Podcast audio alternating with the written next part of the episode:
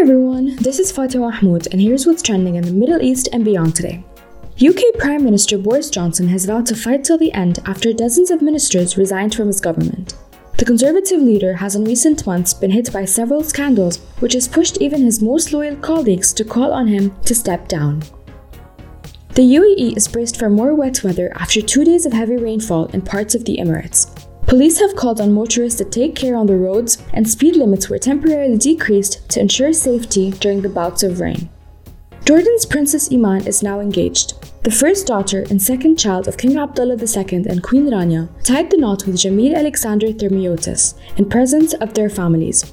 The Royal Hashemite court congratulated the king and queen on the engagement, wishing the couple a lifetime of happiness. Queen Rania also shared a heartfelt message for her daughter, saying, Your smile has always been a gift of love that I've cherished since the day you were born. One million Muslim pilgrims are due to arrive at Saudi Arabia's 10th city of Mina for the largest Hajj since the coronavirus pandemic. Those performing the Hajj this year must be under 65, vaccinated against COVID, and have tested negative within 72 hours of travel.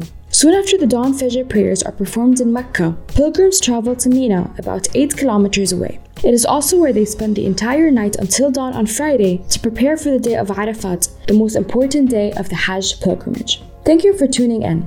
For more podcasts, please head on to the podcast section at thenationalnews.com. Meanwhile, Trending will be taking a break over the Eid holidays, and we'll see you again on Tuesday.